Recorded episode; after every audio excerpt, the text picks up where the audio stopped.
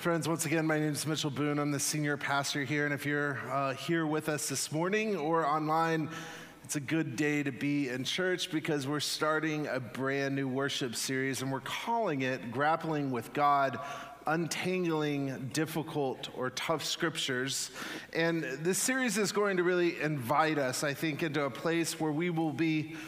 Well, kind of forced to deal with texts that we often don't want to deal with texts that reveal difficult things or themes within Scripture, uncomfortable themes as we engage with Scripture are going to emerge. And now here's the overarching goal, and I want to be really clear about this it's not to debunk or to rewrite the text so we can go back to never reading them again, right?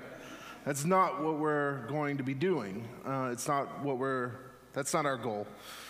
Our goal is to help us gain an appreciation for Scripture that embraces the complexity and allows us to get comfortable with ambiguity and ultimately teaches us to kind of latch on uh, to Scripture, treating Scripture more like the worthy sparring partner it is than a fragile, unquestionable idol that we've become accustomed to believing in. So today we're going to look at the story of Jacob wrestling with an angel or with God, depending on how you interpret that text. A fun fact it was this text, it was the very first sermon I preached here at White Rock. Uh, and as I start my 10th year, all of your clergy have been reappointed, by the way. I forgot to say that last week. We're all still here. Sorry. Um, we, uh, I don't have any idea what I said in that sermon 10 years ago. You may know doubtful, but you may. But I do know how anxious I was to stand in that pulpit and preach in front of you all. And so, in some ways, I, I'm starting to feel that anxiety again, not because um, I'm anxious about preaching, but I'm just anxious about what we've decided to do as a staff and as a church over the next four weeks because it's going to be challenging and hard, but ultimately, I think it's going to be really rewarding. And so, we look at this piece of scripture in Genesis 32 uh, to help us gain. Um, gain the tools necessary or the inspiration necessary to do the work. To also help us do this work, each week we're going to kind of set the space because some of the texts are going to be rather challenging. And we're going to set this space and prepare ourselves uh, for the morning's text by singing together because we do that well here. So, Rebecca is going to lead us in, um, in this kind of space setting ritual um, as we kind of find our spiritual footing before the text is read. So hopefully, this will help us get into the same uh, state of mind and also collectively ask God to bless us in our time together. Will you sing after me? Come out, come out of your comfortable spaces. Come out, come out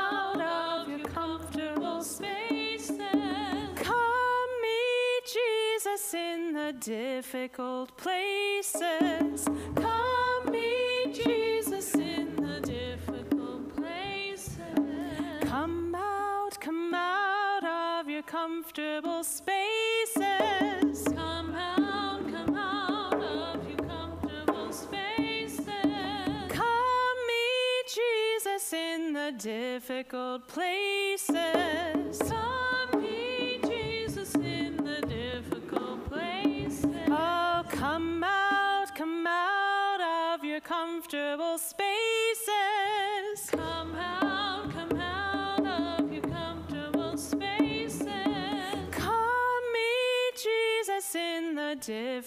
Difficult places. Come meet Jesus in the difficult places. Come out, come out of your comfortable spaces. Come out, come out of your comfortable spaces. Come meet Jesus in the difficult places. Come meet Jesus in the difficult places. Oh, Jesus in the difficult places. Come meet Jesus in the difficult places. Amen. So, our reading this morning is Genesis 32, verses 22 through 31. The same night, Jacob got up and took his two wives, his two maids, and his 11 children and crossed the ford of the Jabbok.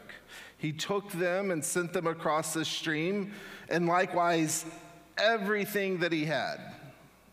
Jacob was left alone. And a man wrestled with him until daybreak. When the man saw that he did not prevail against Jacob, he struck him on the hip socket, and Jacob's hip was put out of joint as he wrestled with him. Then he said, Let me go, for the day is breaking. But Jacob said, I will not let you go unless you bless me. So he said to him, What is your name? And he said, Jacob. And then the man said, You shall no longer be called Jacob, but Israel, for you have striven with God and with humans and have prevailed. Then Jacob asked him, Please tell me your name. But he said, Why is it that you ask my name? And there he blessed him. So Jacob called the place Peniel, saying, For I have seen God face to face, and yet my life is preserved. And then the sun rose upon him as he passed Peniel, limping because of his hip. Hmm. So, when Eli and I moved out of our house on Andrea Lane over in Casa View near Harry Stone, um, I was responsible for the garage, making sure that the garage got moved from one location well, into many locations because we don't have a garage at our new house. And so I was responsible for that move, which, um, as garages seem to do, fill up with unnecessary stuff right? Y'all's garage like that? My, ours was like that, right? It was filled with uh, so much stuff um, that the attempts of organizing the garage of years past were indeed um, shielded. I could not see them because of all the chaos that was existing in our garage at the time. We uh, were keeping a lot of like baby stuff different baby clothes uh, that Cash grew out of, a lot of stuff that people donated to us thinking that Cash would want to wear that particular thing. We had just a lot of baby stuff. We also just had a lot of junk, right? And so um, moving is already a pain, but moving is more of a pain when you have to move a lot of your junk that you don't even really want because it's in the garage, right? But I prevailed. I got everything moved, except a few months ago, we received word that an old box remained behind, and that box was full of desert rose china, which was one of a few sets of china my grandmother owned, and I had left it behind. Now, the jury is still out on whether I left that behind intentionally or not, uh, but nonetheless, we got the two boxes of Desert Rose China back, which quickly were lost again for two weeks behind the car seat in the back of my car. Um, and now those boxes of China live in my parents' garage. The circle has now become complete. Right? And here's the reason why this Desert Rose China lives in boxes in varying garages all over Dallas. The reason is this no one wants it. That's really why. no one wants this China. While vinyl is kind of having a resurgence or a renaissance, the value of most antiques is plummeting, and that includes Desert Rose China. I know that because I checked on eBay. Uh, you can get it real cheap. In fact, I can get you some Desert Rose China real, real cheap if you really want some. And, and, it and here's the real reason no one really wants it, right? No one really wants it because we would never use it. That's why we don't have it in our house. We would never use China. China has lost all appeal, I think, to my generation. A special set of dishes and bowls and cups and saucers and saucer plates and serving bowls and gravy boats that are so fragile you can only wash them by hand and you can only use them once or twice a year. No thanks. That's just taking up way too much room in my house, right? And yet we hold on to these relics of the past. Now, here's the difficult truth too often we approach Scripture like a set of our great grandma's china. It's true. We rarely interact with it, with the Bible, in any way that resembles real life.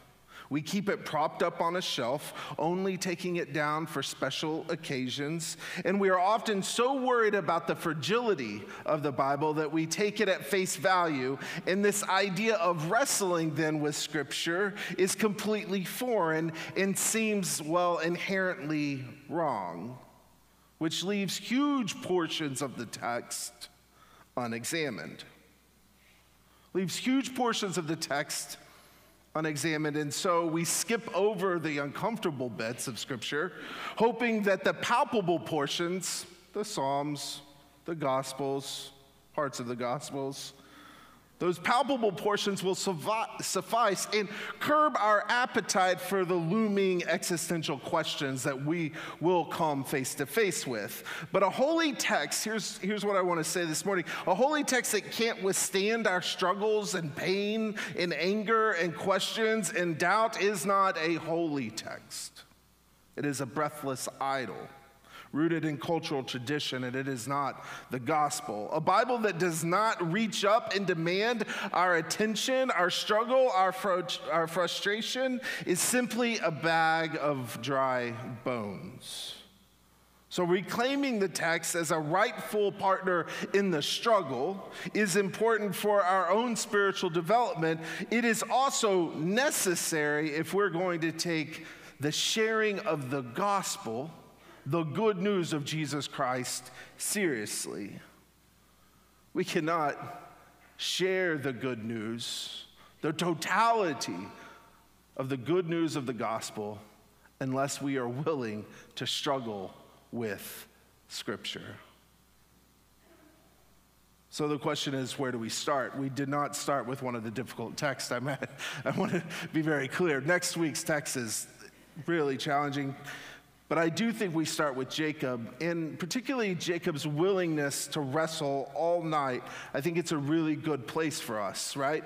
Because the story of Jacob wrestling with an unnamed man at the ford of the Jabbok uh, all night long is one of the stranger episodes in the Old Testament. Now, there are a lot of strange episodes in Scripture, and if you read Scripture and engage with Scripture, you will find very strange stories all throughout it. This is one of the stranger ones because Jacob has sent his family away. They're gone. Sent them away across the river. He's also sent all of his stuff. Just think about that.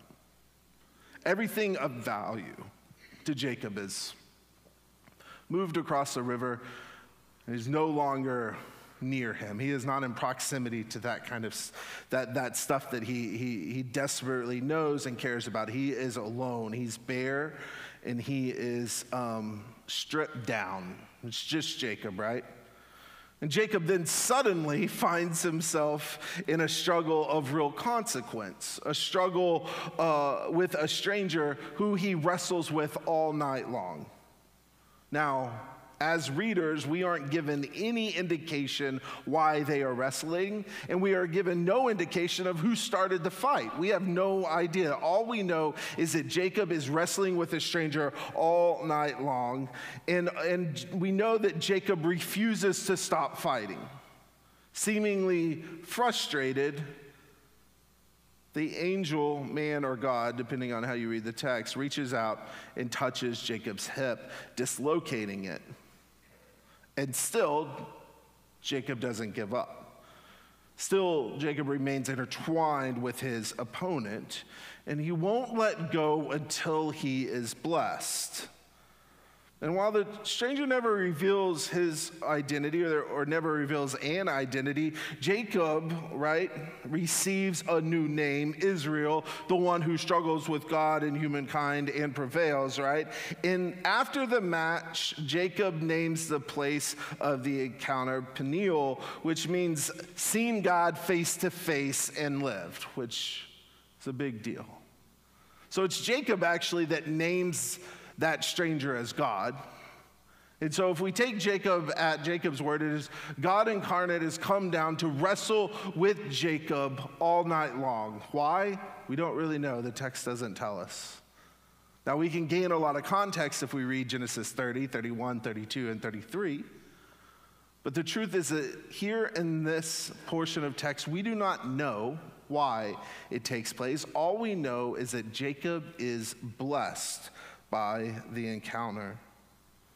And while this story seems to be missing some key details and a little better context, Jacob wrestling with God acts as an animating force that illustrates and sustains how we need Scripture as a sparring partner. It is right here that I want us to kind of gravitate and kind of latch onto for the next four weeks. That this scene with Jacob wrestling in close proximity, this intimate setting with a stranger, refusing to let go until he is blessed, is how I want us to approach Scripture over the next several weeks. But I do realize that that's easier said than done. Because moving from a Bible with the attributes of a 150 year old serving platter to a real foe in a wrestling match is a large shift for us. And it's a difficult shift because for a lot of us, we've never been taught to read the Bible through a lens of, um, of curiosity or question. We've not been taught to read the Bible uh, through this lens of um, doubt. We have only been taught to take the Bible at face value. Many of us grew up with the idea that Scripture is not only primary, but the final authority on all questions. Some of us in this room, I know it because I know your stories, have fallen victim to a Bible that has been weaponized and caused a lot of trauma. So, the intimacy that is required to wrestling with the text, uh, that, that intimacy that's required in the struggle with our Holy Scripture is just demanding too much from us, from folks who have been hurt by how others have interpreted the text. And others of us have been led to believe that the Bible is the fourth person of the Trinity. Thus, the status of Scripture has been so elevated that it is out of our reach. Truth is, solving through all of this is beyond a summer worship series that uh, you may or may not engage with fully, right? But here, right here, right now, this idea of us wrestling with Scripture like Jacob wrestles with God is a really good place for us to begin. And we do so knowing that if we're going to take this task seriously, we have to develop trust in the act of wrestling with our holy text. Trust that it can withstand all we can throw at it. Like Jacob, we have to refuse to let go or surrender and trust that our struggle with Scripture is one that will indeed lead to a blessing. This hermeneutic of trust, as Esau uh, McCaulley refers to it in his work, Reading While Black, uh, really fantastic book on reading scripture as a black man in America, I think starts with us finding the space to be then generous with scripture. If we're going to actually enter into this relationship with scripture, we have to be generous with how we engage with it. We can we need to allow ourselves to give scripture the benefit of the doubt. That does not mean simply assuming the best of the text. Rather though it demands from us a real struggle with difficult portions of Scripture, a struggle that we take on because we believe in the Bible and we believe we take that belief seriously, seriously enough that we're willing to argue with it, right? A lot of churches say they take the Bible seriously, but the truth is they don't take it seriously. They just put it out of reach. They just put it out of reach so that it is protected, wrapped in bubble wrap, and put in a box and left in the garage. So, when I say we take the Bible seriously here, it doesn't mean that we take the Bible literally, but it does mean that we take Scripture uh, and we want to, to create a space where Scripture becomes our sparring partner. We take the Bible seriously. Because we take it seriously, we're going to bring our whole selves when we read the text. We're not going to leave any portion of who we are, what has happened in our life, out of that reading. Now, that doesn't change what Scripture says, but it does change how we interact with Scripture. And ultimately, if we stay in the struggle long enough, I do believe that God will bless us in the midst of how we pursue an understanding of difficult text. It is really, really important that you hear me say that, though. We do take the Bible seriously, we just do not take it literally. That distinction is important. So, for the next four weeks, we're going to struggle with Scripture. We're going to look at it. We're going to look at passages that are repulsive. We're going to look at passages that make us uncomfortable. We're going to look at passages that we disagree with. We're going to look at passages that are so wild they make little sense in our context today. And this series will hopefully propel us to, de- to see Scripture as a wrestling partner it is intended to be. But to get there, to do this difficult holy work, we must learn to trust in the work. Trust that Scripture, when struggled with honestly, will bring a blessing and not a curse. And this is, this is how we get there. This is how we learn to trust. We learn to trust because we're going to do this work together in community. That's how we can trust this process. We're going to do this work together because we believe, as a church, we, we say it every week, we believe that God is active, that the Holy Spirit is moving, and we believe when Jesus says, where two or more are gathered, the risen Christ is present, we believe in that. So as we move through the next several weeks, collectively as a community, we can trust this process. We can't trust that it won't make us uncomfortable. We can't trust that it will not uh, result in us having more questions or bubbling up some doubt within us. We can't trust any of that, but what we can trust is that the struggle in and of itself is holy, and if we do it together, God will ultimately bless us in that work. So, friends, Let's boldly engage over the next four weeks, grappling with Scripture so we can receive a blessing, not a blessing that we hold on to for our own edification, but a blessing that then we can go share with the world so that others may be blessed by how we've come to understand the living God revealed to us in Scripture and confirmed as we gather together as a body of Christ week in and week out. Will you pray with me? Gracious and loving God, we trust that you are a God who has given us the beautiful gift of intellect, the challenging gift of doubt. You are a God who's given us the ability to ask hard questions, and you have given us a room full of folks that love one another and most importantly, love you. So may we enter into this journey together, knowing that Scripture is not always easy, but that we can always be blessed when we engage in it, with it, and struggle alongside it. May we take our task seriously so that we may be a blessing to others. In the name of the Father, Son, and Holy Spirit. Amen.